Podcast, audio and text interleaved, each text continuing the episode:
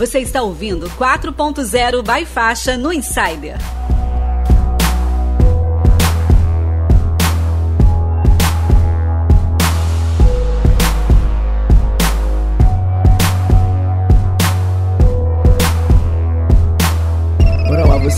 Acaba de apertar o play no Insider 4.0 by Faixa, o nosso programa em parceria aqui com a escola de pós, o MBA aqui da Faixa 4.0. Nessa série a gente recebe professores e especialistas. Eu e meu co-host Bruno Garcia, coordenador aqui da pós-graduação da Faixa, para quê? Para a gente entender melhor tudo que envolve marketing, tecnologia, tendências nesse mundo 4.0 que eu e você que está aí do outro lado do fone vivemos. Hoje, como eu já anunciei aqui, além do Bruno Garcia. Bruno, muito obrigado pela tua presença. Eu, eu que agradeço sempre, Nélio. O seu convite é sempre irrecusável né, de estar aqui e poder participar desses bate-papos que são sempre muito ricos e muito construtivos. Hoje, num estúdio meio que improvisado aqui na faixa, estamos recebendo um cara que está internacionalmente aí viajado, que entende muito do tema aqui hoje. Muito obrigado por você ter vindo, Vitor Gonçalves. Pô, oh, gente, eu fico lisonjeado pelo convite, prazer enorme. E a gente mal começou e aqui nos bastidores já tive aprendizado, né, cara? Muito bom, muito bom. Eles se preparam para muita frase de efeito que vai vir nesse episódio aí. Bora lá. A conversa de hoje, na verdade a aula de hoje, vai ser sobre gestão ágil numa esfera de competição empresarial. Então, para você que já ouviu falar em Scrum, Kanban, Agile Methods, tudo isso, mas você ainda não se situou, não sabe onde nem para que isso serve dentro de uma empresa e mais quais as vantagens da adoção desses métodos ágeis num ambiente extremamente, extremamente competitivo como o de hoje. Então você que está interessado nisso, não perde a pauta que a gente vai entrar já já.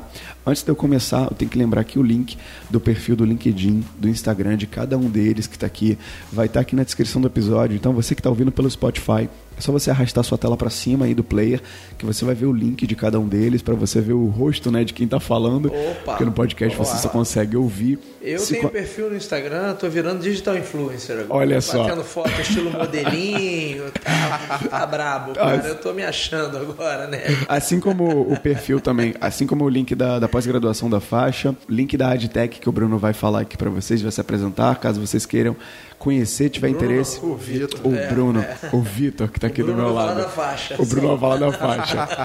é isso, o link está aqui na descrição, você já sabe. Vai lá e faz esse transmídia aí. Então bora lá para a pauta de hoje.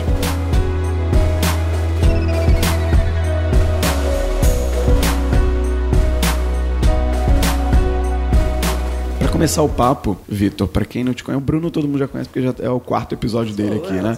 velho de guerra. Mas aqui, o né? nosso convidado, ó, você é o segundo convidado de fora da faixa só. O primeiro que veio foi o Mandarino. Ah, legal, parceiro Mandarino. Falou sobre. Grande abraço para ele também. Que também criou podcast agora. Criou. Então, que também criou um podcast. É, o Nélio tá o Nélio criou um movimento pró-podcast na internet. Várias pessoas começaram, eu inclusive. Criando monstros, é, né? É, não, é. Criando monstros. É, eu já falei isso aqui em outro programa, né? Comecei retomei, na verdade, né, inspirado pelo Nélio. Sabe que eu criei um também, né? Só que o meu é muito recente. Sério? É. Aí, vai falar. Não, então vai falar agora. Então vai lá. Se apresenta pra galera, pra quem não te conhece, pra audiência do Insider, Vitor.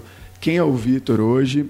Conta, encurta a tua jornada aí, tua trajetória, até você estar tá sentado aqui nessa cadeira e fala do teu podcast também. Show de bola. Bom, galera, eu me apresento normalmente como um cara muito louco pela. Gosto de falar pelas situações que eu não apenas vivi, mas que eu me permiti é, vivenciar de uma maneira diferente e ousada. Eu acho que esse é o ponto. Eu sou designer, mas ao mesmo Legal. tempo que eu sou designer, eu sou neurocientista, fiz antropologia, tenho uma carreira muito dedicada à área de tecnologia de modo geral, TI. Tenho, sou diretor de inovação da AdTech, uma empresa, uma consultoria de inovação e tecnologia que opera muito forte no eixo Rio-São Paulo.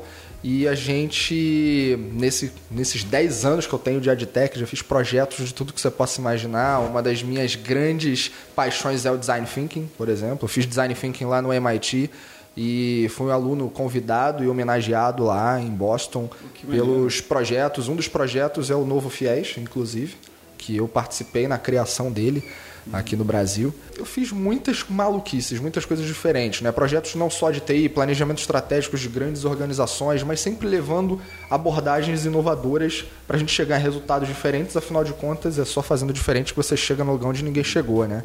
Dizem que essa frase alterada de alguma forma é do Einstein, não temos muita certeza, mas eu gosto dela. E hoje em dia tá difícil saber quem, quem realmente quem disse é... qual, qual, frase, né? É, é, é, o lance das frases de efeito que o Nélio falou. Vamos começar a surgir aqui. mas, mas e paralelo isso, eu sou um apaixonado pela vida, adoro viajar, então o Nélio falou viagens, né, internacional e tudo. Eu voltei ontem de Nova York, né? Não sei quando o episódio vai ser publicado, mas um dia quinta-feira, Quinta-feira, quinta-feira. Então é. na segunda. Depois você... de manhã. Então, se você está ouvindo isso na quinta, na segunda-feira eu voltei de Nova York e uma das coisas que eu mais gosto de fazer, além de trabalhar, é aproveitar a vida conhecendo lugares diferentes e pessoas diferentes para aumentar o meu repertório. Acho que isso é o ponto da criatividade, é aumento de repertório. E eu criei um projeto chamado Serviços pelo Mundo onde eu compartilho inovações de estabelecimentos, serviços que eu encontro mundo afora. Então tem episódios de coisas que eu vi na Grécia, em Singapura, é, vai sair um próximo episódio, alguns episódios aí na sequência que trazem também países e lugares completamente diferentes. Eu gosto desses Legal. lugares diferentes, Polinésia, por aí. Ô, Vitor, você está fazendo podcast ou vídeo mesmo? Esse projeto são vídeos. Legal. Que são publicados lá no meu Instagram. Né? No Instagram pessoal. seguir lá. É o Vitor Gonçalves ponto oficial, Victor, né? E o podcast, que é a, a novidade aí, é o seguinte. Quem, quem já teve alguma palestra comigo, algum evento, sabe que meu papo é muito sem romance. Inovação não é um, uma caixinha de ferramentas que você abre e fala, vamos inovar aqui. Então não adianta ser um belo operador de ferramentas, você tem que ter a mentalidade inovadora e tem que para ter uma mentalidade inovadora, tu tem que levar a ferro e fogo o resultado, business, negócio. Sim. O mundo é capitalista, sorry, mas é isso. Então, com essa mensagem, eu criei o podcast Inovação sem Romance, que é basicamente a transcrição das palestras que eu levo aí Brasil afora. Então eu gravo algumas das minhas palestras integralmente e publico lá no Inovação Sem Romance, que hoje está disponível no, no Spotify. Legal. E o aí. link vai estar tá aqui na descrição. Eu já estou curioso para ouvir, cara. Pô, eu Show. também, já vou Ó, mas cara. ele é, tá no vai pro terceiro episódio agora, bem é. come, bem no iníciozinho e vai vir novidade, Não, lógico, né? Assim Sempre vem. É, assim que é bom, gente. A gente é, entra na comunidade desde o início já, entendeu? É. Parada raiz mesmo. Pô, que legal, cara. Eu não, não sabia disso tudo também. É, Te conheço mais da EdTech e tal, das, já vi tua palestra, mas esse projeto que você falou, essa, essa iniciativa tua isso pelo mundo, pô, que maneiro, cara. É, o Serviços pelo Mundo é um negócio muito legal, cara. Tem muitas coisas que a gente fica, às vezes, aquela metáfora do avestruz que mete a cabeça embaixo da terra e só fica ali parado uhum. sem olhar para o mundo. Uhum. Mas no fim das contas, quando você se permite ver o mundo e um mundo que não é muito conhecido, muita gente fala: "Porra, eu vou para Paris". Cara, eu acho Paris lindo. Legal pra caramba. Mas você já experimentou aí ir lá pro Quênia? Você sabe o que tem de inovação lá no Quênia? Tem coisas maravilhosas acontecendo por lá, nos hábitos das pessoas, na forma como elas pensam. Israel. Há um mês atrás eu estava em Israel, cara. E você é antropólogo, né? É, fiz antropologia. Muito bacana, bacana. E quando tu vai para Israel, tu vê o que é exatamente, efetivamente é inovação, cara. Os caras viveram, não sei se algum judeu vai ouvir isso daqui, se for, uhum. ouça com muito orgulho, porque Israel é do tamanho praticamente do Espírito Santo, é o décimo país mais inovador do mundo e é do tamanho de um dos estados do Brasil. Brasil. E quando você olha para o que tem lá, 60% da extensão territorial deles é deserto. Os caras criaram o maior sistema e melhor sistema de irrigação por gotejamento para a agricultura do mundo. O Brasil compra isso e usa no Nordeste. E aí você fala, porra, como? Sabe por quê? Porque inovação simplesmente é o resultado de quando a dor que tu tem não tem remédio para ela. Aí que tu faz o quê? Tu cria. Então a dor, quando ela é maior, maluco, ou você se vira ou você morre. Então tu tem que se adaptar, tu tem que criar, tu tem que inovar, tem que sair do lugar. Muito e é bom. é isso que os caras viveram lá, o tempo inteiro na história deles. Os caras criaram o Waze, criaram o pendrive, criaram o, X, o Kinect do Xbox. Quantas inovações em produtos e em serviços estão lá? É o segundo maior ecossistema de empreendedorismo do mundo. O primeiro é o Vale do Silício. Tel Aviv é o segundo Vale do Silício do mundo. E sabe o que é legal? Porque lá eles não têm mercado. Sabe o que eles precisam fazer? Criar negócios que sejam internacionais. É assim que funciona a mentalidade lá. Então quando fala, pô, vamos ver ali como que tá o, o porto do não sei o que, o Beltrano, o Ciclano. Cara, vai ver o mundo, se permite tu vai ficar muito surpreso com o que tu vai encontrar, certeza. Como eu voltei, surpresa de lá. Tira a cabeça da terra aí que você pode se surpreender, tá vendo? Com eu certeza. não fazia ideia de que Israel era, era essa Sonhar potência. Sonhar alto ou pequeno dá o mesmo trabalho. Olha aí. É verdade. E, e a gente ainda nem começou, hein? Isso é só é. a apresentação do cara.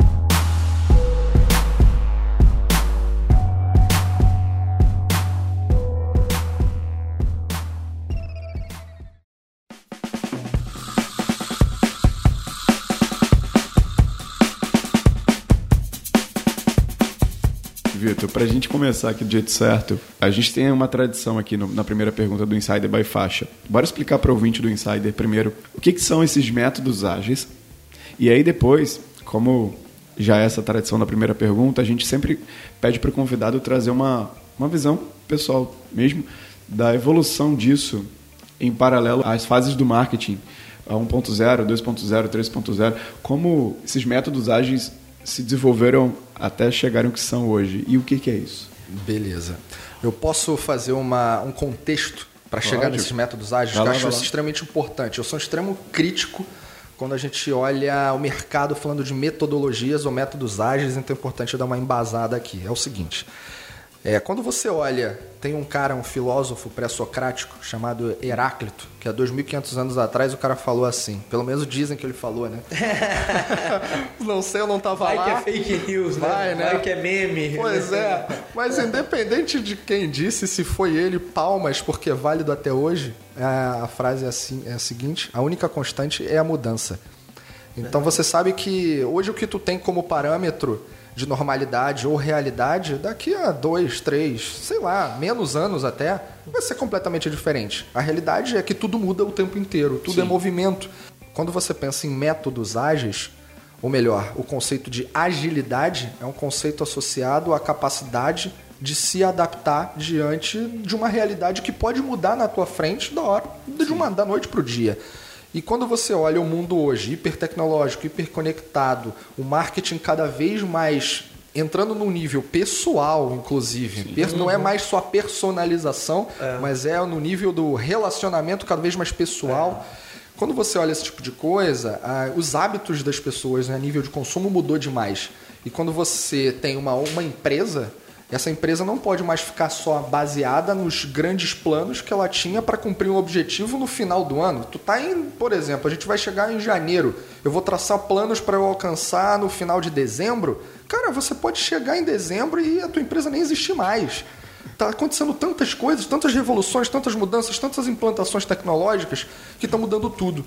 Então, a agilidade é, diante desse cenário cada vez mais incerto, o quanto você está preparado para se adaptar. E isso não se trata só de método, é, se trata de adaptar o seu business para uma realidade completamente nova. É só a gente pegar como referência um case que é extremamente conhecido, que é o da Blockbuster.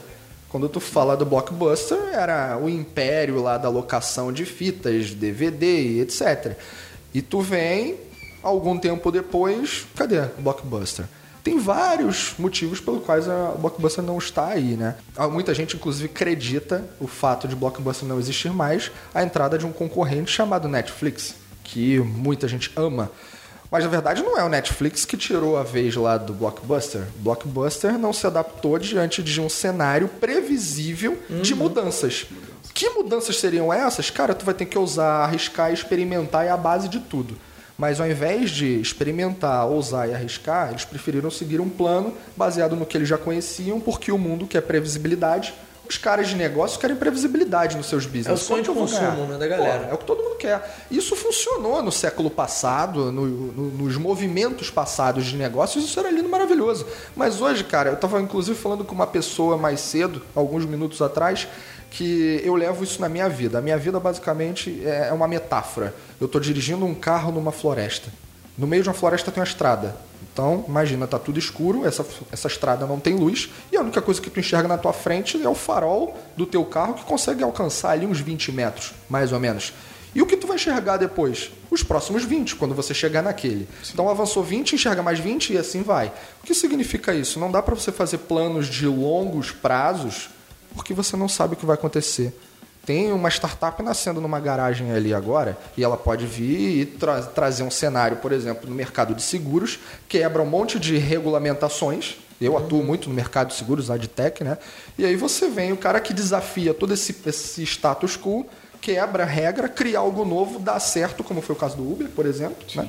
Alguns dizem que não deu certo, não está dando, mas enfim, aí mas são tá aí, 500, mas é, tá aí. Fato que o cenário mudou, né? Mudou. E aí tu faz o quê? Tu tem que se adaptar. Então, ser ágil não é correr. Ser ágil é se adaptar diante da incerteza cada vez maior de como o mundo vai se projetar daqui para frente. Isso se aplica para tudo, não é para empresa, é para você, para tua carreira, para tua vida, para qualquer coisa que você decida aí à, frente, inclusive para educação, né? Tem gente que está pensando assim, porra, meu filho, meu filho está com 5 anos, cara, eu tô no momento de decidir um novo colégio para ele, e aí eu conversando com uma educadora e a gente estava conversando, ela falou, pô, mas lá nesse colégio tal, o ensino médio é assim. Cara, eu tô pouco me preocupando com o ensino médio, ele tem cinco anos. Eu estou preocupado com o meu farol que está pegando 20 metros ali na frente. Sabe o que é isso? Eu quero saber os próximos três anos qual vai ser a base que vai ser levada pelo colégio, além do que ele tem em casa, para a construção de uma mentalidade que vai viver bem na incerteza. Porque tu tem que superar a ansiedade, falta de previsibilidade, tu uhum. tem que mudar. Aí tu leva isso para educação, né? Onde eu tô. Agora vamos levar para dentro de uma empresa. Cara, você vai virar para o executivo e vai falar o um negócio seguinte: a gente não vai ter mais aqui a. Esse é o escopo do nosso projeto. Não tem mais essa realidade.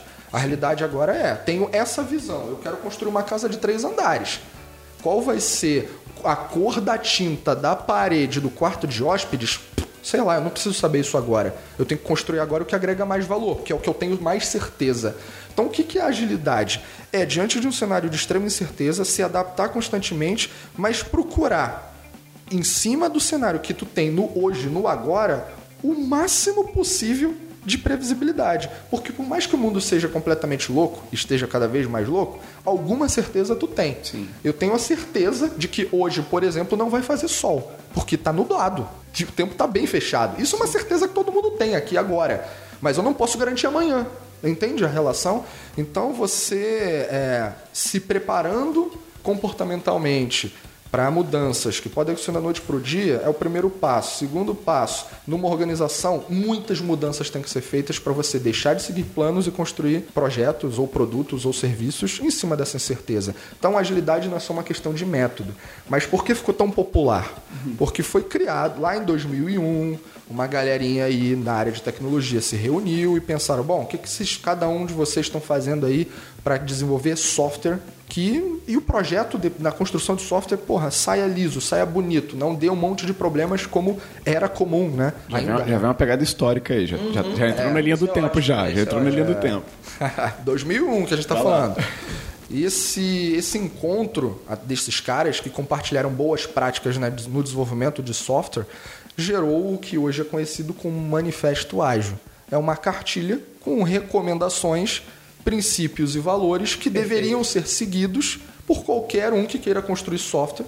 E a gente sabe que isso é a base do mundo digital, da transformação digital, tudo baseado em software, tecnologia, dados e por aí vai. E quando você tem boas práticas para fazer software, construir software, evitar todos os problemas de projetos de software, será que a gente não consegue encaixotar ou empacotar isso para que sejam princípios, para que esses princípios sejam replicáveis uhum. e de alguma forma trouxerem resultados previsíveis ou resultados bons, aí foram criar os métodos baseados nesses princípios. princípios. Um desses, ou vou chamar de framework, é o Scrum. Você falou aqui, o Nélio, um pouco na, na, no início. O Scrum é um conjunto de cerimônias, reuniões, praticamente, um conjuntinho de ferramentas, um arcabouço suficiente, sem exageros, de documentação de software, de métricas para saber se está indo bem, mas muitos, muitos comportamentos que trazem o ambiente de trabalho muito mais leve, a construção de um cenário de time, reduz a quantidade de silos dentro das organizações, uhum. os individualismos. Burocracia. Burocracia.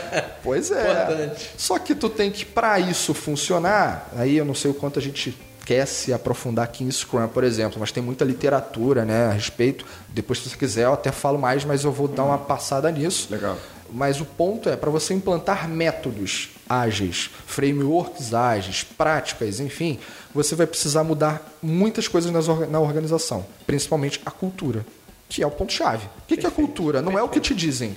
É como as coisas acontecem muitas vezes num ritual sem ter consciência de porquê. Sem que as É, pessoas são- saibam por que estão fazendo saibam. aquilo. É o famoso conhecimento tácito, né? Não está escrito em lugar nenhum, mas é daquele jeito ali que funciona. Você se comporta. É, não há uma regra escrita para é. aquilo ali explícita, mas é, é algo tácito que está ali e as pessoas vão respeitar ou tendem a ter uma dificuldade de quebrar aquele comportamento, por mais que ele não seja escrito, mas ele já foi incorporado É. né, pela instituição. Eu falo um negócio, por acaso eu tô com essa camisa aqui, a galera não tá vendo que tá me ouvindo, mas eu vou ler o que tá escrito nessa camisa. Vocês lembram, devem lembrar do filme do Alto da Compadecida. Maneiríssimo, Puta, é um clássico, né? E aí tu tem o Chicó. Eu sempre falo que o ser humano, para ser mais criativo e para resolver problemas complexos e para lidar com a incerteza, tem que desafiar o efeito Chicó, que qual é? Não sei, só sei que foi assim. né? Que é a frase Desafiar o- clássica. E essa é a desafiar o camisa. efeito é, é, tu tem que Olha, desafiar uma o nova efeito teoria, Chicó. uma nova teoria surgindo aqui, o efeito O Chicó. título do episódio: Desafie, abre aspas, o efeito Chicó, por Vitor Gonçalves. Cara, tu chega nas organizações, já aconteceu muito comigo, entrar como consultor nas organizações e procurar o entendimento da cultura. E, cara, tu vai conversar com as pessoas, as pessoas não sabem o porquê dos pontos, mas elas conseguem afirmar que é daquele jeito. Então eu não sei, só sei que foi assim. Cara, isso não adianta. Você vai continuar tendo um pensamento linear no mundo que não é mais linear. É exponencial, é imprevisível, né? E por aí vai. Sim. Então essa, essa questão de você levar agilidade, mudar a cabeça do executivo, mudar a cabeça da liderança, mudar a cabeça da turma que põe a mão na massa para construir algo, ou seja, toda a organização, tem que mudar a cultura. E mudar a cultura não tem um plano para isso. Pode escrever isso. Não existe plano de roadmap de transformação cultural. É. Você cria E condições. nem dá pra encaixotar assim, olha, Não dá. agora a cultura é outra. É, não dá. Você cria condições que estimulem naturalmente a mudança. Tá mudando.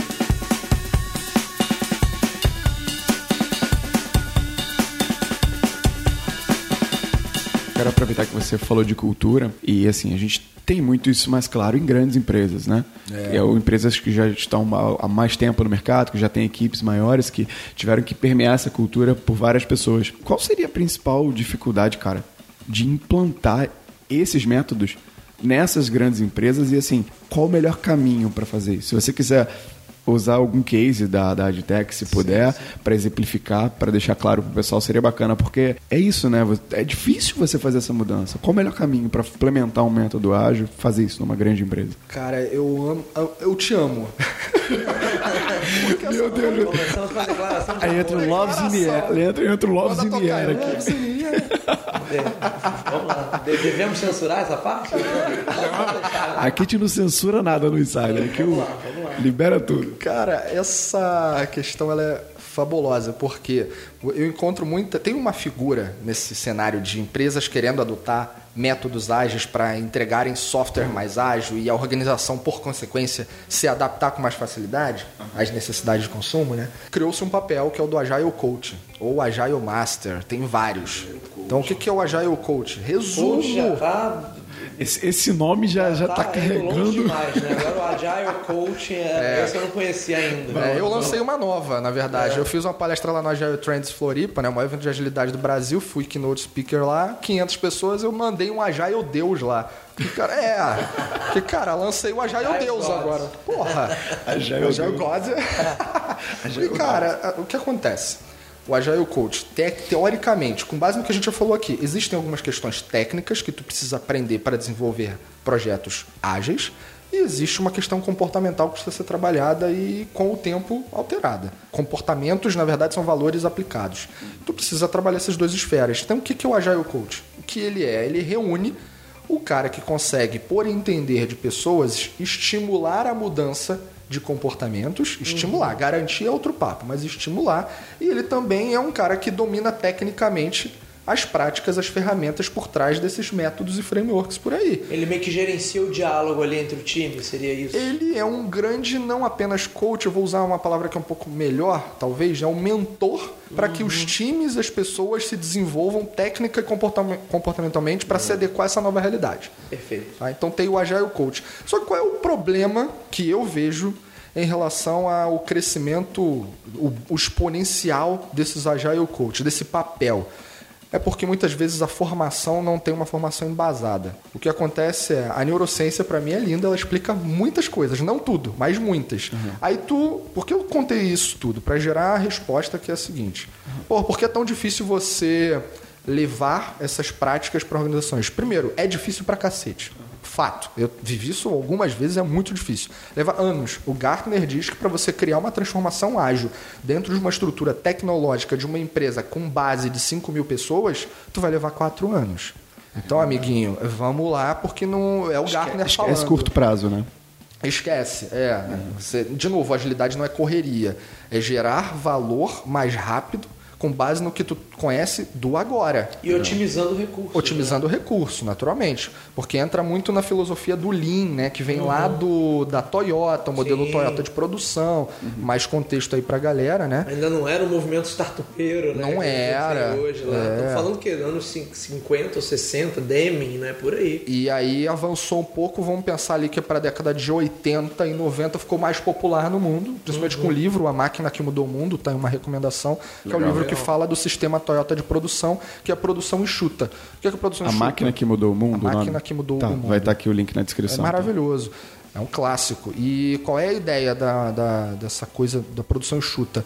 Maximizar o valor com menos recurso possível, no menor tempo possível, garantindo qualidade. Sim. Porra, isso é o que todo mundo que deseja. É o melhor dos mundos, né? É, existe uma sistematização para isso. Isso é a base, inclusive, para agilidade e tudo, né? É o Lean, que isso derivou, que é o Lean, que é ser enxuto. Mas aí, voltando, o, o que acontece é que tu tem nas organizações Pega, eu não vou citar startup aqui porque não cabe agora, tá? tá? É outro parâmetro de comparação. Mas tu pega a Blockbuster, que a gente deu como exemplo. Pô, os uhum. caras fecharam as portas. Dá para simplesmente virar e falar, pô, o cara foi um babaca? Porque quem não conhece, basicamente, foi assim. Em 2003, quando o Netflix nasceu, pouco tempo depois, Blockbuster teve a oportunidade de comprar o Netflix.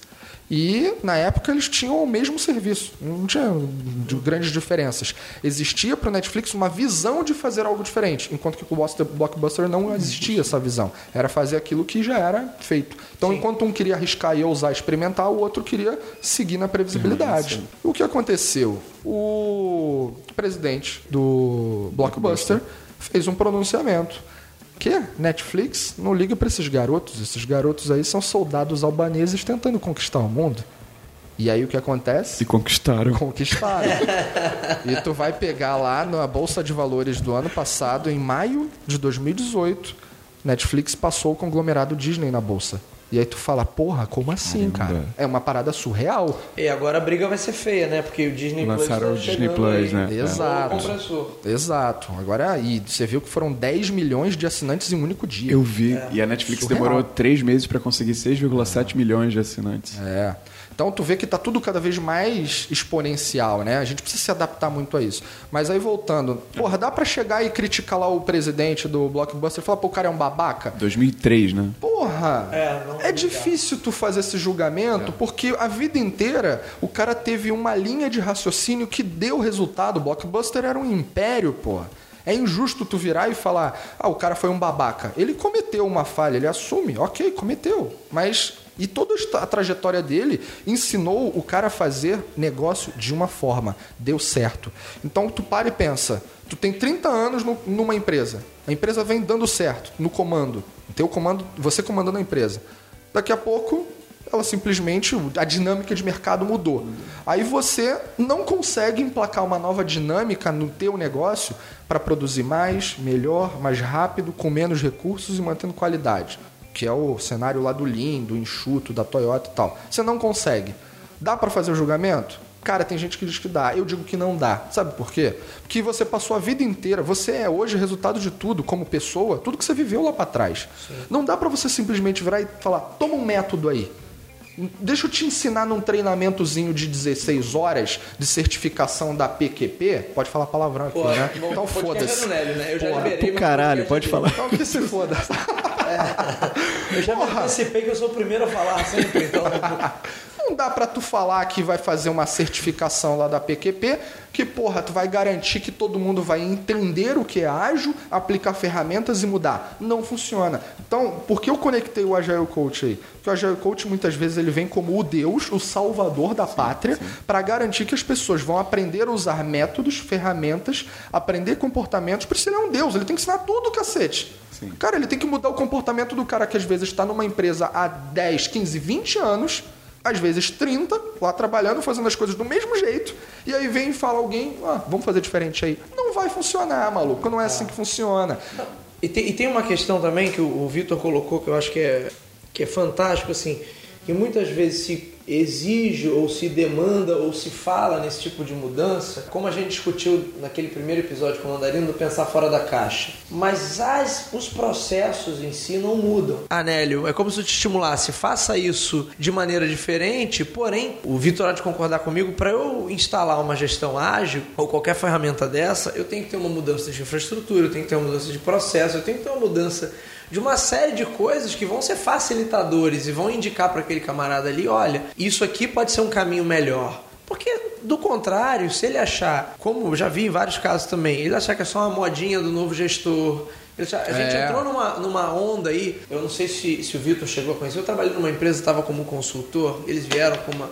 Porque todo mundo agora resolveu inventar uma metodologia ágil. E vem disso como treinamento, como consultoria. Se é uma, que eu não vou, eu não vou citar o nome, mas os caras levavam a galera para um sítio lá no interior de Minas, faziam meio que uma iniciação. Procurando o Google aí, empresa que leva. É, é, é a empresa do avental preto. Eu vou dar só essa dica. O cara virava mestre do avental preto. E aí você tinha toda a metodologia, não, quais são os recursos que eu vou usar? Aí, aí o cara volta daquela porra com uma ideia assim, não, eu vou mijar. Eu preciso fazer um formulário também. Quais são os recursos que eu preciso para mijar? Cara, aí não adianta, você está burocratizando o processo de novo. É. O negócio que era para agilizar, na verdade, está tendo o efeito inverso. Sim. E se a empresa for uma zona, cara, e aí acho que é a questão cultural, e isso a gente já falou aqui, cultu- cultura top-down. Se a empresa for uma zona, não vai ter método ágil, não vai ter linha de pensamento, não vai ter linha filosófica que salve. Porque ela é uma zona e culturalmente ela vai ser uma zona. É aquilo que a gente está falando de o que é conhecimento explícito e tácito. Explícito é o que está escrito, é o que está documentado. Nélio, tu vai trabalhar aqui, ó, as regras são essas. Mas você sabe que não está tudo ali. Tem coisas que você só vai perceber convivendo na empresa e vendo quem manda de verdade, a quem tu tem que pedir benção, o que, que acontece com quem erra. Acho que isso é muito importante quando a gente fala de inovação, quando foi o papo com o mandarino, e quando a gente fala de gestão ágil, que assim, não é transformar, como o Vitor falou muito bem, não é é transformar a parada numa correria louca. É transformar a parada em algo mais inteligente. Mas o que acontece quando esse cara falha? E, e será que eu tiro ele dos processos rotineiros para permitir que ele tenha uma nova abordagem sobre aquilo que ele já faz? Que é o que normalmente não acontece. Olha, tu, Nélio, tu tá com esse projeto aqui, ó, mas toma toda essa pilha aqui burocrática que ainda é tua, tá? Tu tem que dar conta. E aí, para garantir o teu emprego, Normalmente o que, que tu vai fazer? Você vai dar conta do que tu já fazia ou tu vai tentar é, ingressar na novidade que tu nem sabe se aquele gerente que está propondo a novidade é o cara maluco do avental preto que daqui a dois meses ele vai ser o primeiro a ser mandado embora. Lógico. Então tu não muda porra nenhuma. No É. final das contas Tem você muito faz... hype. É, é, é, exato, perfeito. Muito hype. Ele já até antecipou a pergunta que eu ia fazer aqui, mas tudo Posso bem. dar um lá. exemplo? Pode, pode, Por pode. favor. Tem uma, acho que tem uma coisa sobre agilidade que na nossa conversa aqui precisa ficar bem clara, de repente até para a galera que está ouvindo e ainda não tem profundidade no assunto. Eu vivi recentemente, vou usar um case que não é um case de projeto que a gente participou. A gente conduz algumas imersões e transformações ágeis. Uma que eu posso citar que é extremamente conhecida no Brasil é o início da transformação da Sul América, uma das maiores companhias de seguros do Brasil, começando em 2016 e tudo. Mas enfim, olha o, o exemplo que eu vou dar. Eu moro no Rio de Janeiro, mas toda semana estou em São Paulo, porque o nosso escritório, a gente tem escritório no Rio e em São Paulo. Em São Paulo, eu ficava nos últimos três anos em um hotel. Até que a gente decidiu, pela empresa, pegar um apartamento lá. Esse apartamento a gente pegou sem mobília. Tá? Então, um apartamento bonitinho, novinho, ok, mas sem mobília. E aí a gente tomou uma decisão. Como é que a gente vai mobiliar? O que, que a gente vai fazer aqui para mobiliar o apartamento? Opção A. Caminho tradicional, pensamento linear. Vamos fazer uma lista de coisas que são necessárias para você morar num apartamento. Então tu vai pensar em geladeira, fogão, micro-ondas, cama, mesa, espelho, sei lá, tu vai pensar uma porra de coisa, sofá, Sim. né? por aí, TV, internet e por aí. Beleza. Isso tem um custo. O que, que você está fazendo? Está relacionando o escopo do projeto. Tu está metendo, faz agora a relação com o projeto. Tu está metendo um custo para cada um desses itens, que tu está dimensionando, né, estimando, e você vai ter um prazo para você comprar e receber aqueles produtos, que é o prazo de projeto. Então você pensou em escopo, prazo e custo. Né? Escopo, prazo e custo. Os três itens estão aí. Legal. O cenário que a gente adotou foi o cenário ágil. O que, que é o cenário ágil? Lembra que é maximizar recurso, garantindo valor, garantindo qualidade, tudo, e você vai adaptando com o tempo. Então, o que, que você precisa, Vitor, para você ir e ficar em São Paulo? Tô curioso, tô curioso. Tu me provocou, tô curioso pra saber a resposta agora. A primeira coisa, um colchão. Eu não preciso nem de cama. Eu preciso de um colchão. Eu vou ali na loja da esquina, um colchão custa 230 reais, um colchão de espuma razoável que vai me permitir dormir. É só isso que eu preciso. E um lençol pra eu forrar a porra do, do colchão. Acabou. E um travesseiro. Travesseiro, é, vamos É, lá. O, o kit básico pra dormir. Sim. Que banheiro tá lá, funciona. Eu não preciso de micro-ondas, eu ainda posso comer na rua, ainda tenho essa condição. Food rápido, um monte de iFood, bebida. Rappi, o que Tudo é seja. entregável, tudo é delivery. Eu hoje. não preciso agora de geladeira porque eu não tô com tempo agora para ir a mercado e comprar coisas ou até mesmo ficar pedindo coisas de supermercado. Eu não quero agora sofá. Para que eu preciso disso? Eu não preciso de TV. Eu não paro no apartamento. Eu só vou lá para dormir. Eu saio, eu entro cedo lá na empresa e saio tarde de cliente. Então eu só vou para o apartamento para dormir. Eu não preciso gastar dinheiro. Então o que, que é isso? Eu estou otimizando recurso. Eu estou otimizando meu tempo e eu estou gerando valor para aquilo que é mais importante agora. É o mínimo de previsibilidade que eu citei lá no exemplo que eu falei. Hoje eu sei que é previsibilidade. Hoje não vai fazer sol. Sim, E ponto. sim. Né? Am- Amanhã talvez. Então, qual é o teu hoje? Hoje eu preciso do colchão. Beleza, meteu o colchão lá. Daqui a algum tempo, duas semanas, eu vou olhar e falar, porra, só o colchão não tá dando. Tá começando a ficar ruim esse negócio de só comer na rua, ou só pedindo fast food, iFood ou qualquer coisa. Acho que é bom eu meter uma geladeirinha, um fogão aqui, porque eu passo no mercado, compro umas paradas mais Frigobar saudáveis. ali. Não, frigobar. Você Ah, começou a ostentação. Aí ostentou, porra. Aí passo no mercado, compro as coisas e me alimento um pouco melhor. Sabe o que você está fazendo? Agindo com alguma antecedência diante da necessidade. Isso é você inovar em ciclos. Então você constrói o mínimo necessário para garantir valor naquele instante, depois você mede o resultado, adapta, incrementando se você tem necessidade ou não. E se não for bom o que tu implementou, o colchão tá ruim, beleza, troca. Sabe o que significa isso no mundo corporativo? Experimentação. Ô, Vitor, deixa eu fazer uma pergunta então. É daí que vem o conceito de MVP? É daí, exato. Vem Legal. do Lean Startup, né? É o Lean lá da Toyota. Pens- o pensamento Lean aplicado à construção de uma organiz... construção de uma empresa. Que isso é um negócio legal também, né? Startup. O que é startup? Tem nego que fala é um aplicativo. Pô, peraí.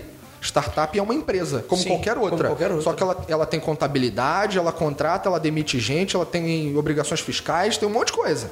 Como todas, tem um objetivo de negócio. Agora, o ponto é que ela segue princípios que permitem experimentar muito mais aquilo que ela vai efetivamente transformar como um negócio, porque ela não tem certeza do que vai acontecer amanhã. Ela assumiu o cenário de incerteza que o mundo está vivendo.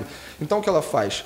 Se permite experimentar. Experimentou através de ciclos de adaptação, inspeção, ajustes. Vai chegar um momento que ela cresceu, exponencializou. Por quê? Porque ela teve os ciclos de testes que as grandes empresas não se permitem. As grandes empresas não querem errar, porque a partir do momento que você experimenta, você tem a chance de errar. Grande e chance de errar, como dizia Thomas Edison, a lâmpada. Eu não errei, eu descobri 9.999 formas de não fazer a lâmpada. E pronto. Não sei se foi 9 mil, 5 mil, cada um falou uma porra de um número aí, mas enfim. O fundamento é erre na busca do acerto. E quando você se permite errar cedo, fail fast, fail now, você naturalmente consegue adaptar, criar e crescer. E o MVP veio daí. É a capacidade, o MVP, o Minimum Viable Product. Qual é o mínimo do produto necessário que eu posso criar agora, gerar valor, provar uma hipótese de que aquilo dá certo, Uhum. validar a hipótese de algo que precisa ser construído porque tem mercado, porque a ideia é boa, para depois de testado, ou melhor, depois de lançado aquele MVP, você falar, ok, próximo step, e depois, e depois. Aí entra o ágil, adapta, adapta, incrementa, adapta, incrementa. Cara, Que na verdade é interessante que isso já estava previsto ali nos modelos administrativos, nos modelos gerenciais, É. que tem o ciclo PDCA, você tem uma série de coisas que já. Kaizen. É, que já deveriam trazer esse, mas aquilo que você falou, depois que a empresa está gigante e que aí você cria uma, uma cultura ali orientada a resultado, Perfeito. aí você não pode mais errar, porque o erro é altamente punido. Porra, Bruno, isso é do cacete, cara. A gente fala muito que uma empresa tradicional no século da incerteza é uma empresa que está buscando resultado pro acionista. É uma empresa orientada a resultado pro acionista. Só que o cenário da, do caos e do mundo digital que a gente está vivendo, dessa incerteza, o que a gente deveria fazer é centrar as nossas energias na experiência do cliente. Sim. Que um cliente satisfeito hoje em dia é o cliente que volta e fidelidade é tudo. Aí a gente conecta com o marketing.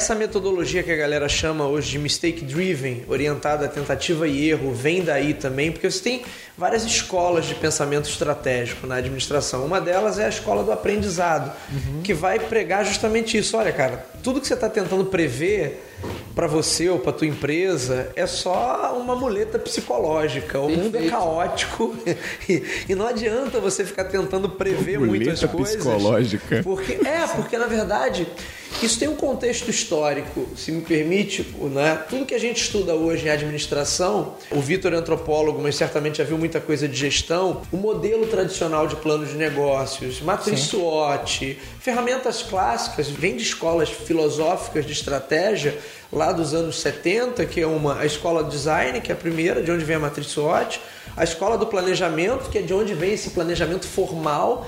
Quer dizer, você criava um plano de negócio que era maior que um TCC, 200 páginas, onde É. você detalhava até como é que o cara tinha que fazer para ele ir no banheiro. E a escola do Porter, que é a escola do posicionamento, que é, ainda hoje é o que, o que se ensina nas escolas, nos cursos de administração e marketing, mesmo nos MBA, quando você tem o Canvas, por exemplo, quando você tem metodo- metodologia ágil, você tem uma matéria que o cara coloca assim: olha, gente, tem uma novidade aqui também no planejamento, mas o cara, quando vai fazer o plano de negócios, ainda é aquele modelo tradicional, com sumário executivo, para o mundo, como você disse, que é caótico, imprevisível e muito rápido. E toda essa linha atual, que é o que o Vitor traz aqui, é uma linha que ainda está meio que entrando no sistema, vamos dizer assim, no ecossistema. Tanto empresarial, mas principalmente no educacional. Eu aposto com vocês, não sou coordenador de curso de administração, de faculdade, né? sou coordenador de pós. Mas mesmo na pós, a, metodolo- a gestão ágil ainda é uma novidade. Ah, Ainda é uma novidade. No curso de administração tradicional, eu posso garantir para vocês que 99% dos cursos do Brasil vão ter Canvas, Business Plan ou vão ter qualquer metodologia ágil dessa como uma optativa, como uma eletiva ou como uma pequena novidade. Olha, vocês podem, ou então por iniciativa própria do docente, do cara chegar e falar assim: olha só, gente, vamos fazer dessa maneira, porque eu tenho essa metodologia nova aqui que está bombando. Mas que ainda não está incorporado, né? Acho que esse é o mal. Tu falou uma parada aqui, cara, que o insight que me bateu foi o seguinte: a gente teve ao longo da, da construção de raciocínio para fazer business muito embasada em escolas. A gente sempre teve. Sim. Tu perguntou, tu acha que isso tem associação com o novo momento, é, o mistake driven?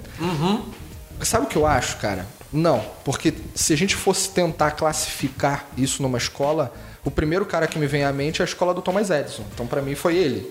Sabe? sim. Ele, ele deu algumas das brilhantes respostas, o próprio Einstein e por aí vai. Sim. Mas eu acho que o mundo, Acho não, isso é, inclusive vai um pouco da complementa a pergunta que o Nélio me fez sobre por que é tão difícil emplacar o ágil. Porque a gente está muito acostumado com o cenário e como está tudo mudando muito rápido, é como se a gente estivesse numa transformação de era, de fato, do planeta quando tu pensa em business Sim. e que as pessoas estão correndo atrás desesperadas para ver como elas vão se encaixar. O ser humano ele vê um buraco, ele acha que ele tem que ser um pino que se encaixa naquele buraco. Ele tem Sim. que se encaixar. Então ele não está sabendo ainda, nível corporativo, muita gente não está sabendo que buraco vai se encaixar, porque não tem referência. Cara, quando tu fala para mim quem fez transformação ágil no Brasil, não sei. Essa é a verdade. Tá, tem- estamos fazendo. Tá todo mundo fazendo. Quem é o maior especialista nessa porra? Cadê? Me apresenta. Eu vou pedir autógrafo. Não adianta falar que ah, é o Ken Schwaber que escreveu o livro, puta que pariu, não sei o quê. Ah, é o outro cara da Scrum Alliance, blá. Cara, todo mundo. É porque também cria uma modinha que todo mundo quer virar especialista pra vender palestra, né? É, porra. Aí o, o que eu acho assim, cara, não temos mais a era dos especialistas. E aí a, a reflexão conclui mais ou menos assim. Se há alguns anos atrás a gente teve um Einstein, um Pitágoras, um Heráclito e por aí vai, daqui a três anos. O Porter também. O Porter. Por que menosprezar o Porter? Não, eu esqueci. Porter, eu esqueci. pô. Porter. E tu pega, por, vou pegar agora no mundo corporativo o Bill Gates, por exemplo, o Steve Jobs. Tu sabe o que, que vai acontecer? Daqui a um, dois, três anos, eu não vou te dizer quando. Eu, apesar, eu faço parte da Federação Mundial dos Estudos do Futuro. É um bando de futurólogo, né? Olha Ou aí. futurista. Tem uma puta Olha de uma aí. discussão disso. Mas eu me julgo curioso. é, cara. Posso, posso pedir pra você fazer um mapa astral meu, então? Puta que pariu, cara. Tem nego que fala que o futurista é o cara que ajudou o Hitler a. Ah, deixa essa porra pra lá. Deu, né? É Não, e detalhe que a gente tá gravando, Isso pessoal, precisa. curiosidade pro pessoal de casa, a gente tá gravando uma biblioteca, né? Mas a gente atacou os aralhos aqui já. Aí olha a, a situação. Porra, os caras falam que nos próximos anos você não vai ter um Einstein, você vai ter 400, 400 mil. Qualquer um pode ser um Einstein. A informação tá aí. Sim. Então a gente está numa fase de construção de conhecimento, porque é, eu não falo que a gente está na era do conhecimento, a gente está na era da informação. Tem informação a rodo. A gente saiu da idade medieval. Mas existe a diferença entre você ter conhecimento e transformar em, em ter informação e transformar em conhecimento, ou aquele que senta na informação, é o cara que compra livro, mas não lê. Tem uma cacetada de gente que tá com pilhas de livro lá, revista, porra, um monte de coisa e não faz nada com aquilo. Então, é, tem uma ansiedade no mundo para mudar muito grande. Então, você, quando tem os- o momento da ansiedade, naturalmente você tem um momento de adrenalina, de cortisol, que leva ao estresse, né? O, o office boy da, da desgraça que eu chamo cortisol é o estresse. Cara, e aí o que tu tem? Dificuldade, porque quando o teu corpo tá com um cenário de estresse alavancado, é muito provável que ele encontre, ele reforce resistência. Sim. E você quer evitar a todo custo novos desprazeres, ou mais ansiedade, Fato. ou mais desgaste. Então tu resiste. Levar a agilidade para um cenário corporativo no momento que nós estamos hoje é fundamental, mas esse pêndulo do fundamental de um lado vai para o outro e é o da desgraça suprema. É muito difícil você mudar a cabeça de um gerente, de um gestor e virar e falar para ele: olha, cara, agora é o seguinte, sem centralização, tá? Agora você vai descentralizar o poder, todo mundo toma decisões compartilhadas. E aí? E aí que tu tem um problema, que normalmente o cara não confia no time e tem Sim. medo de perder o poder. Sim, E sim. exatamente é esse cara que não confia, que tem medo, que entra na estatística lá de 67% das pessoas querem pedir demissão dos seus empregos por causa do seu chefe. Esse cara é o babaca que tá no 67%. Não, e ainda tem o seguinte, ô Vitor, esse cara também é que bota o dele na reta, né? Porque você descentraliza ali as tarefas, mas não descentraliza o processo de culpa, que é muito forte ainda dentro das Ah, organizações. é. Então, assim, ah, você mudou, né? Beleza. Você diz, mas na hora que der merda, quem, de quem que tá na reta? E aí que eu falo de mudar a estrutura, porque na verdade, tudo que a gente falou aqui hoje de, e tudo que envolve inovação envolve maior risco. Você tá mudando o processo, não tem como. Eu não posso ter adotar uma metodologia nova, seja para fazer qualquer coisa, das paradas mais simples até as paradas mais complexas, se a organização não tiver o risco, não, não- tiver peito para assumir o risco daquilo ali. É. o que a maioria das organizações não tem, porque está orientada a resultado.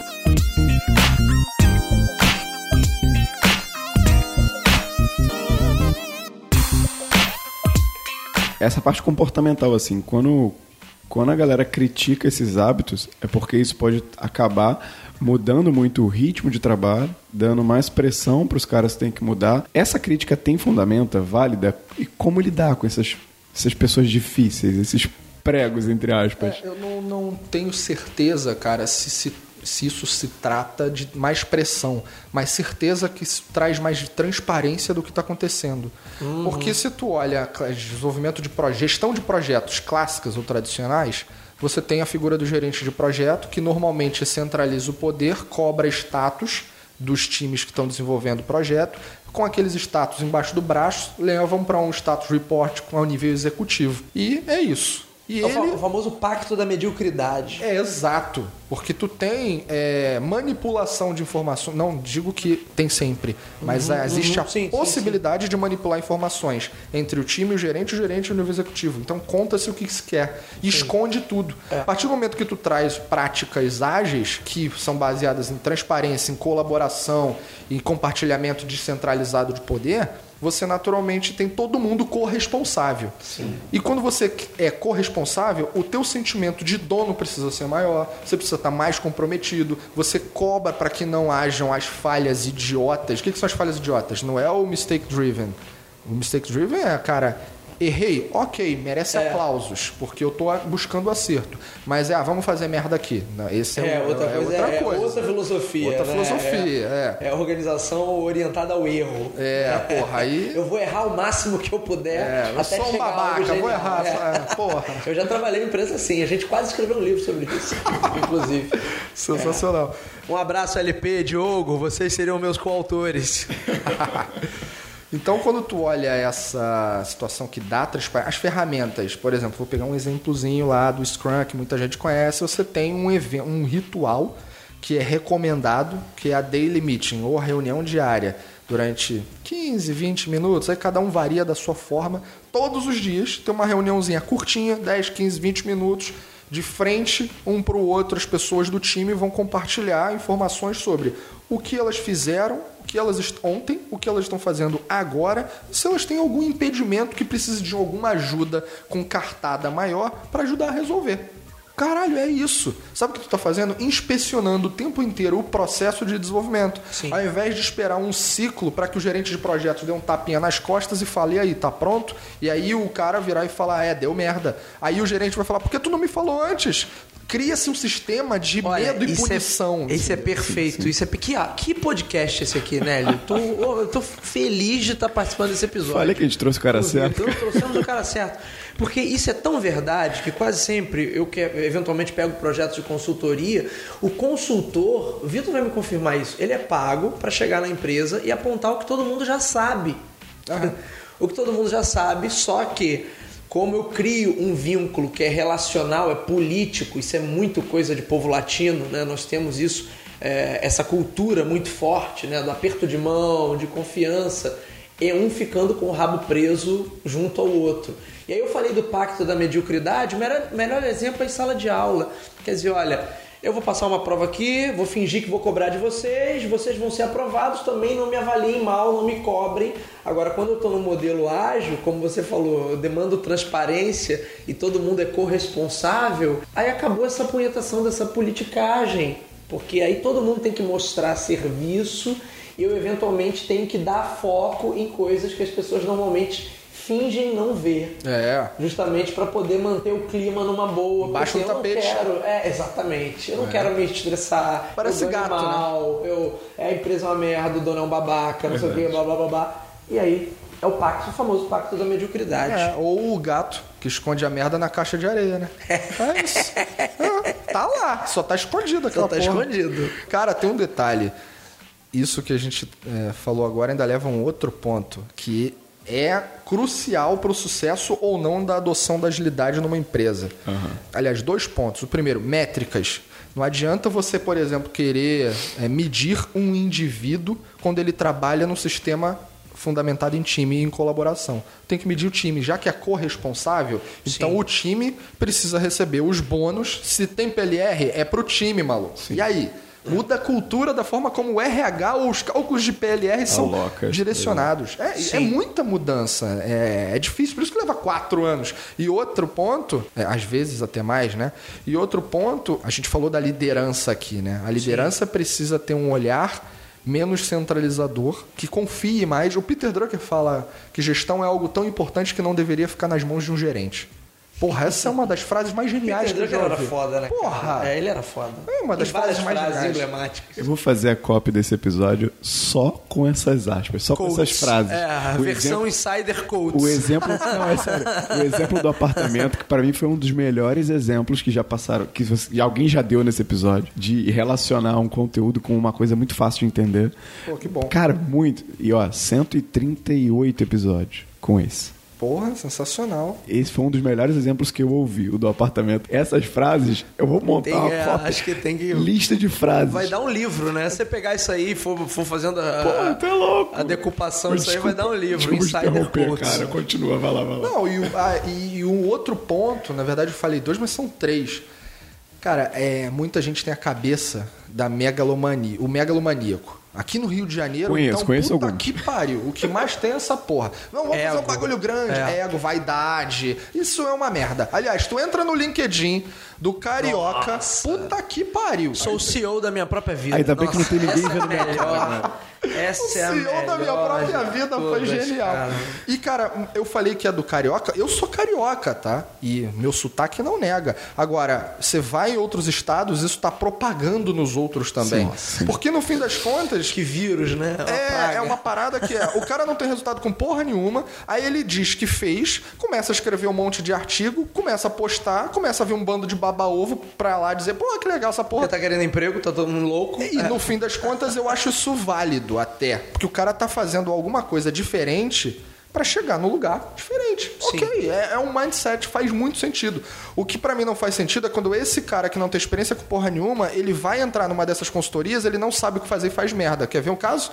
Isso queima a porra toda. Isso queima Exatamente. isso em qualquer mercado, Qualquer- tá? na psicologia, no marketing, Marketing na engenharia, qualquer isso. porra, na medicina. E aí o que acontece? Você, eu cansei de ver empresas que com consultores tentaram implantar agilidade de uma vez na empresa inteira. É um avental preto. ponto. É um fato. Fudeu. Sabe o que que tu quer? Ele tá achando que ele tá no evento do Tony Robbins, fazendo todo mundo lá bater palma, vibrar, se abraçar e o caralho, abraçar a árvore, a puta que pariu. E, cara, sabe o que, que tá acontecendo? Fica todo mundo vibrando, porque isso, isso tem um efeito psicológico positivo no indivíduo. Fato. Só que isso dura Até ele, 72 até ele horas. entrar ponto de ônibus. Até ele É. pra, pra ir pra casa. Acabou, maluco. Foi em casa, dia seguinte ele vai voltar e vai falar: que porra que eu faço agora na minha vida? Aí o cara pensa que ele tem que se suicidar, ou sei lá o quê, vai pensar qualquer merda. E aí cria um tumulto, porque você vai tentar mudar tudo e todo mundo de uma vez só. A chance de É. naufra- naufragar é muito grande. A instituição trava, né? A organização Trava. trava. Então, a sugestão aqui que eu dou pra quem quiser passar por um processo desse é usa, a gente falou do MVP, usa o MVC, Minimum Viable Change. Qual é a mudança mínima necessária que tu pode fazer agora para garantir resultados agora sem criar traumas na porra da organização inteira? MVC, MVC eu nunca tinha ouvido. É, eu Legal, nunca tinha ouvido. gostei. Faz, faz todo sentido e remete ainda ao exemplo do apartamento também, de você. eu vou usar isso pra minha vida, eu tô falando sério. Cara, a vida tem que ser ágil.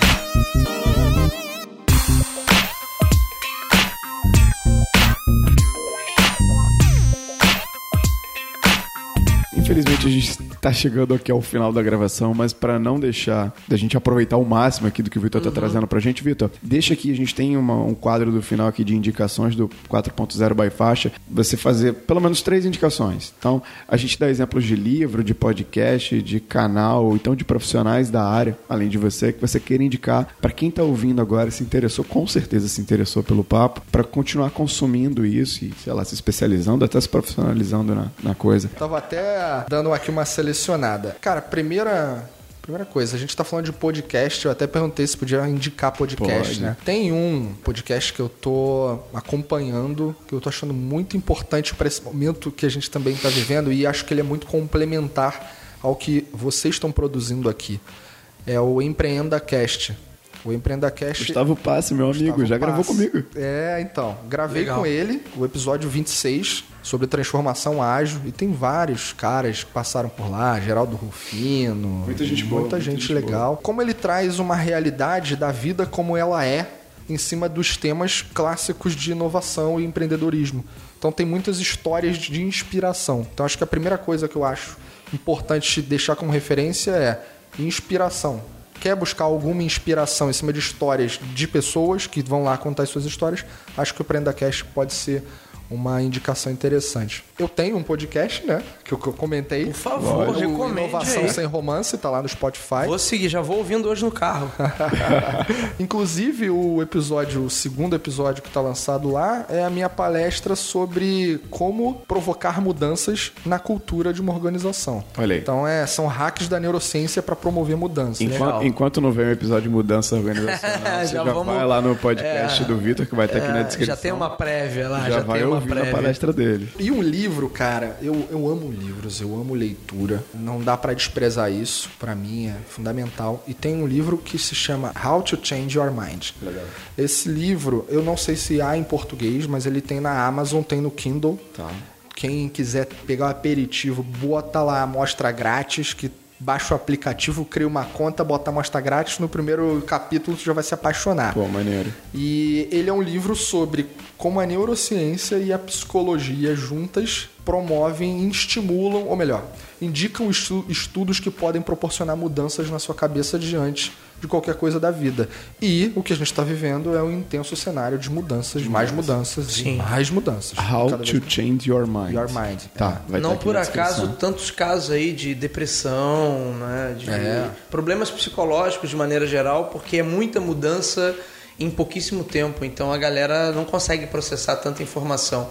E eu que lido com colégio também com ensino médio, cara, a garotada hoje, ela não tá como nós na nossa época não estaríamos também preparados para lidar com tanto volume de informação e com tantas mudanças seguidas. Então isso tem um impacto social também e na questão de saúde pública que talvez a gente encontre né? um- um- uma brecha um dia para discutir, porque isso impacta na economia também. Se eu tenho uma sociedade mais doente, isso sempre se reflete na economia, independente É, do modelo adotado, se o Estado vai ser mais paternalista ou não, mas alguém paga a conta, alguém sempre paga essa conta, entendeu? Sim, Então, sim. É uma Você- merda de qualquer maneira. Eu posso terminar aqui quando for o momento, me, me permita se for. Sim, fala. Tem uma história sobre o quanto o mundo está muito diferente. Acho que essa história sacramenta o que é fazer negócios no século XXI diante do cenário de mudanças e centrando tudo na experiência do cliente. Eu não sei se é o momento, mas se der para contar, dá? Quer indicar alguma. alguma Não, eu, eu na verdade eu vou indicar um livro rapidamente. Que o, o pod É o- dele já, já vem de, É, de gancho aqui na. É porque o, é o- a gente falou muito de proposta de valor e tem um livro baseado na metodologia Canvas, que é o Legal. Value Proposition Design, que é a metodologia Canvas aplicada ao desenvolvimento de oferta. Eu, como sou um cara de marketing, trabalho muito com isso em sala de aula. E é um livro fantástico que trabalha com essa metodologia para você desenvolver ofertas inovadoras. E como a gente falou do Bill Gates, tem um seriado agora no Netflix maravilhoso. Já assisti, já assisti. É, que eu comecei a assistir, ainda não assisti, ainda não assisti tudo. Eu esqueci o nome agora, é Inside Gates É o, Brain. o código, é- o código Bill Gates. o código, Bill, Gates. exatamente. Maravilhoso, eu vi os dois primeiros episódios já, incrível. Acho que para qualquer um que trabalha com business, seja empreendedor ou não, vale muito a pena. Bem lembrado, Vale muito a pena. Eu já vi, vale muito a pena. A São gente, essas a minhas gente indicações. a E, e o, e o Talk to Biz, meu podcast. Ouçam Talk lá. to Biz vai estar E aqui a também na fa- E a descrição. faixa. A faixa é sempre a indicação, mor. O, esse, esse seriado do, do Código Bill Gates são três episódios só que tem, mas pra quem não conhecia o Bill, cara, conhece as iniciativas por trás da Microsoft. incrível. o cara, ele tem uma influência no mundo Sim. de causas que ele defende que você fala, bicho, ele não precisava fazer o que ele fez, o que ele tá fazendo, mas ele tá fazendo porque ele tá causando impacto no mundo inteiro, entendeu? Então vale muito a pena pra quem tem Netflix ou pra quem não tem, é bem barato também, já falou tanto da Netflix aqui nesse episódio. Vale a pena ver. Ah, antes de fazer a chamada, pode contar a tua história. Cara, a história é a seguinte. Eu contei aí um pouco no início do projeto dos serviços pelo mundo. E eu vou contar um- uma história que representa. foi- a primeira história que eu contei lá no Serviços pelo Mundo. Foi em Singapura. Cara, o que aconteceu foi o seguinte: eu fui para Singapura com a minha família E eu tava lá, eu tinha 11 dias nessa viagem. Singapura, para quem não sabe aí, se localizar rapidinho, sudeste asiático, praticamente no meio da linha do Equador, faz um calor, é quente pra cacete o ano inteiro, 30 graus pra lá. E aí o que acontece? Porra, você vai sair do Rio para lá é 24 horas praticamente de voo, né? Você vai até Dubai normalmente, são 15 horas, depois desce Singapura ali, vai mais 7, 8 horas, tirando o tempo de espera, vai 20 e poucas horas. Cara, segundo ou terceiro dia, quente pra cacete de viagem, eu andando pela rua, qualquer lugar que tu anda, tá quente, mas em qualquer lugar que tu entra, estabelecimento, seja uma banca de jornal, tá frio. Porque o ar-condicionado lá dizem que são os ar-condicionados mais potentes do planeta. Ficam lá. e aí, porra, nesse quente, frio, quente, frio, o que aconteceu? Minha garganta foi embora, mano. Morreu. Sim. Fiquei com a amidalite tensa e eu não tinha levado nenhum remédio, exceto uma pastilhinha michuruca que não ia dar conta do recado. E aí né, começa a minha saga de falar, porra, 11 dias aqui, eu não posso ficar doente, eu tenho que aproveitar todo o outro lado do, do mundo, maluco, eu tenho que ficar bom logo. Liguei pro Seguro Viagem, Seguro Viagem, prestem atenção na jornada da experiência que eu tive com o que aconteceu. Liguei pro Seguro Viagem, Seguro Viagem ficou uma hora comigo no telefone, uma hora e meia, e no final o cara me fala, olha, não podemos te atender hoje, não tem vaga e eu falei, puta que pariu, fiquei uma hora e meia no telefone pro cara falar, não tem vaga. Fiquei puto, naturalmente. É, Reação claro. emocional, né? Da experiência que aquilo me proporcionou. Isso era tipo 4h45, perto de 5 da tarde. Alguma coisa assim, não lembro, tá? Aí eu falei, vou mudar, vou pivotar, né? Vou ser ágil. Peguei o telefone do quarto do hotel, liguei pra recepção e falei: é o seguinte, tô com dor de garganta, tô com febre, tava com febre, fudido, né? muito mal, de cama mesmo, coberto, tô ferrado, eu preciso de um hospital. Qual é a recomendação? A mulher me responde, senhor Vitor, aqui em Singapura nós temos. Isso era perto do Natal, tá? De 2017. Aqui em Singapura nós temos um hospital que nessa época do ano atende estrangeiros de graça. Falei, o quê? Que porra é essa? Olha aí. Eu vou para lá, ótimo. Aí ela, tudo bem Vou chamar o Uber pro senhor ou o senhor deseja o lift? E não é um UPA, né? É, não é o. Não, maluco. Tu chega lá, colunas de mármore, aquela porra. Porque Singapura, não sei se vocês sabem, é o lugar que tem mais milionário por metro quadrado do mundo. Sim, a cada 39, um é milionário. 39 pessoas, um é milionário. É surreal o troço. Aí, porra, eu tô lá no, no hotel e ela, tô no quarto ela fala: vou chamar o Uber ou o lift pro senhor, o que deseja? Falei, ah, tanto faz. Eu falei, agora foda-se, chama o Uber mesmo aí, depois eu pago a conta, não vou pagar o hospital, né? Tava me sentindo. Aí ah, depois eu ia pegar reembolso do, do, do hospital sim, lá sim. no plano, né? Aí a menina falou: olha, o senhor então pode ficar aí descansando, que quando chegar o Uber eu peço para que alguém lhe chame, lhe busque. Eu falei, não precisa, só me avisa que eu desço, não tô morrendo não. Ela, tá bom. Chegou o Uber, maluco, desci.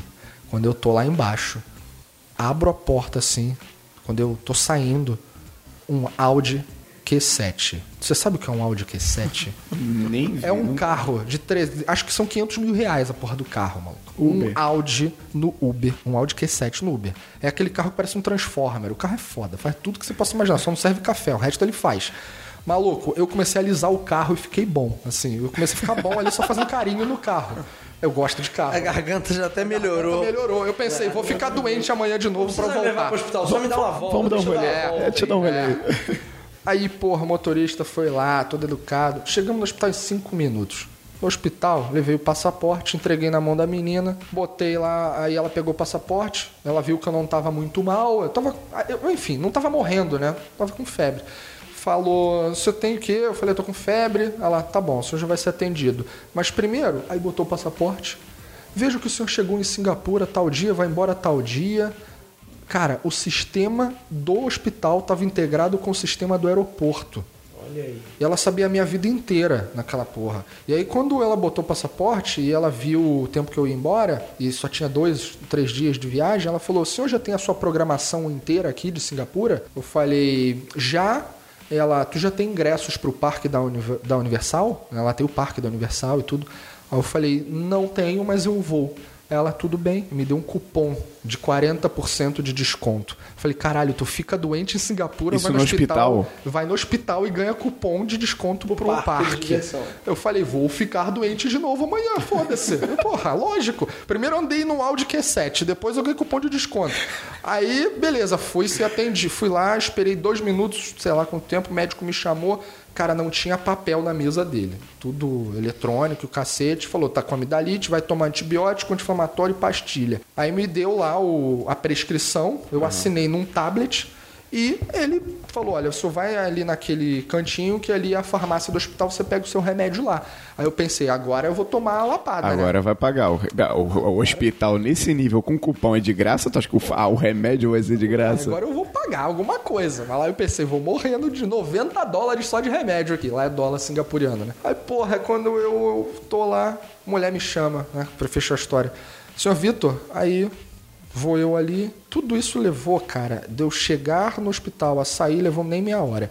Quando eu tô ali em frente no balcão da farmacinha, ela me entrega os remédios lá com meu nome, tudo cortadinho, bonitinho, pra quantidade de dias, o cacete e tal. A pastilha eu falei que não precisava, né? Que eu tinha levado.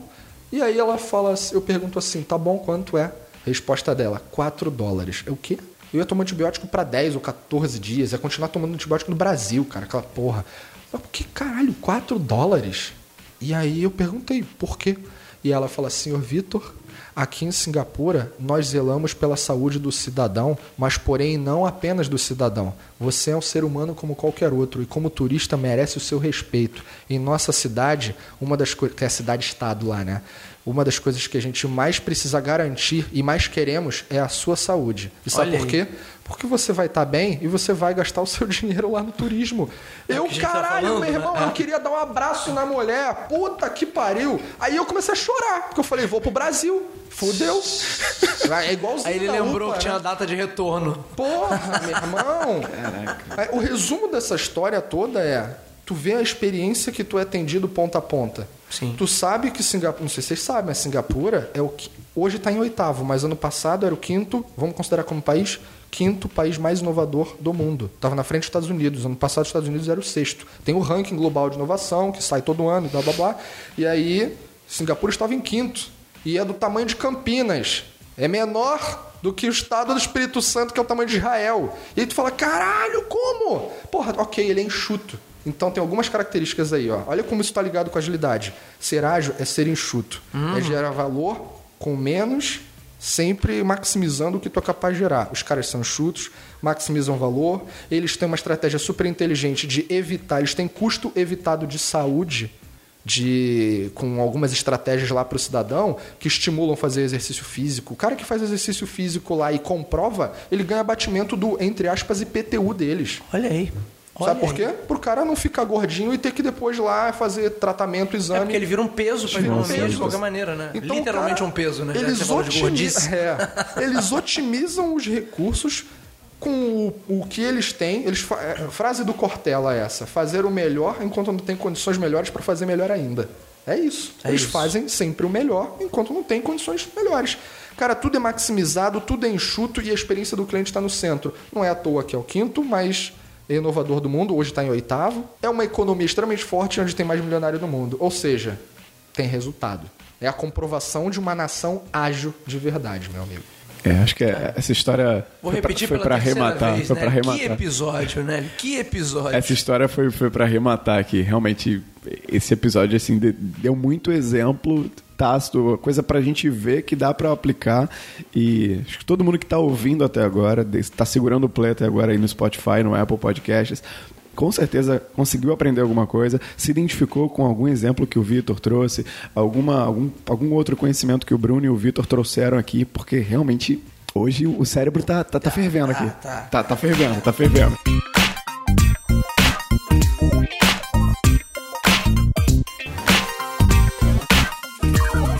Quero agradecer de verdade. Muito obrigado, Bruno, por estar aqui de novo. Eu que obrigado, agradeço sempre. Obrigado, Vitor, por ter. Cara, o Vitor tem uma agenda insana, então, assim, eu sempre gosto de agradecer pela confiança. Você já me conhecia antes, né? Então, a maioria dos, dos convidados não me conhecem, mas você já me conhecia. Cara, o tempo, eu acho que é o que mais mostra a confiança que você tem em mim e no projeto que a gente está fazendo aqui com o podcast, porque você me deu aí uma hora, uma hora e meia do teu dia. Muito obrigado, de verdade. Obrigado pelo todo o conhecimento de graça que você deu, porque isso aqui daria para cobrar fácil. Nossa, é. E daria pra gente continuar isso aí por mais duas horas, moleza. Tu é louco, velho. Então, obrigado de verdade. Porra, tá, cara. Vitão? Obrigado de verdade por, por ter vindo e por, por ter dado todas as suas histórias aqui pra gente. Cara, tu quer me deixar feliz é me chamar pra coisas desse tipo, porque um a confiança é recíproca, né? Tu me chamou pra vir pra cá, é um projeto super legal. Eu conheço o Insider de um tempão. A gente conversou no Instagram um tempo, tu me deu dica, cara. Não sei se Sim, tu lembra sim, disso, sim. de algumas coisas pra fazer no Instagram. E eu me lembro que tu tava divulgando o Insider, eu falei, cara, e aí vim parar aqui. Então, é, essa representação, de reciprocidade de confiança é um ponto. Segundo, eu adoro compartilhar, porque sempre que a gente compartilha é quando a gente mais aprende. A ciência explica Exatamente. isso Verdade, também. verdade. Então, e outra, né? Conheci o Bruno aqui, cara. Porra, genial, cara, genial. Puta energia maneira. Valeu, e obrigado. que a Você galera aqui, valeu. E que a galera aí que acompanhou a gente até aqui consiga levar as experiências compartilhadas como transformar essas informações em conhecimento e levar pra prática o que fizer sentido, né? Porque se não levar, também Não adianta É, nada. não adiantou nada. É livro na estante, né? É. E é isso, olha só, os links do perfil, tanto do Bruno quanto do Vitor, no Instagram, no LinkedIn, estão aqui. Vai lá, quer conhecer o cara? Pô, manda mensagem, eles, a galera que é acessível. E eu não posso deixar de falar que o primeiro link aqui da descrição é o do site da pós-graduação da faixa. A gente está fazendo esse episódio aqui hoje. É um podcast em parceria, esse programa específico. Então, se você tem interesse, a gente tem a disciplina, eu fiz a disciplina de gestão ágil no, no meu MBA. Está sendo construído um projeto para o MBA mais sólido de gestão ágil aqui na faixa. Tem muito do que a gente falou, dos conhecimentos que a gente falou aqui.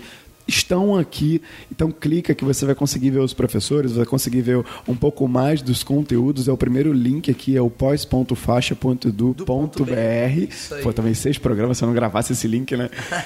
Vai lá, se você se interessou, dá um clique. Tiver alguma dúvida, manda uma mensagem pro Bruno. Bruno Garcia tá aqui. O outro Bruno, Bruno Melo, eles são super acessíveis. Se quiser tirar alguma dúvida sobre a pós, sobre até pagamento, duração, o que, que tem que fazer e tal, vem aqui conversar com eles, troca uma ideia que eles são muito acessíveis. Vem tomar um café com a gente, é isso aí. Boa. Olha aí, ficou o convite. E eu preciso lembrar que na próxima quinta a gente vai ter o Artigos 20, a nossa série de entrevistas. A próxima quinta são três episódios abaixo de, acima desse no feed. São é, a série de entrevistas com grandes autores da rede. E o próximo e último papo do 4.0 by faixa dessa temporada vai ao ar no dia 12 de dezembro sobre trade marketing, o consumidor 4.0, com mais uma aula, uma das maiores especialistas do Brasil, Simone Terra, Show. que dá aula Boa, aqui na faixa é. que tem experiências gigantescas também com o assunto. Então, não perca essa última aula da primeira temporada. E eu quero agradecer você que está com fone de ouvindo, ouvindo aí no transporte, voltando para casa, indo para o trabalho. Segurou esse play de mais de uma hora, com certeza, aqui com a gente. Você estava nessa mesa. Muito obrigado. Até o próximo. Tchau, gente. Valeu.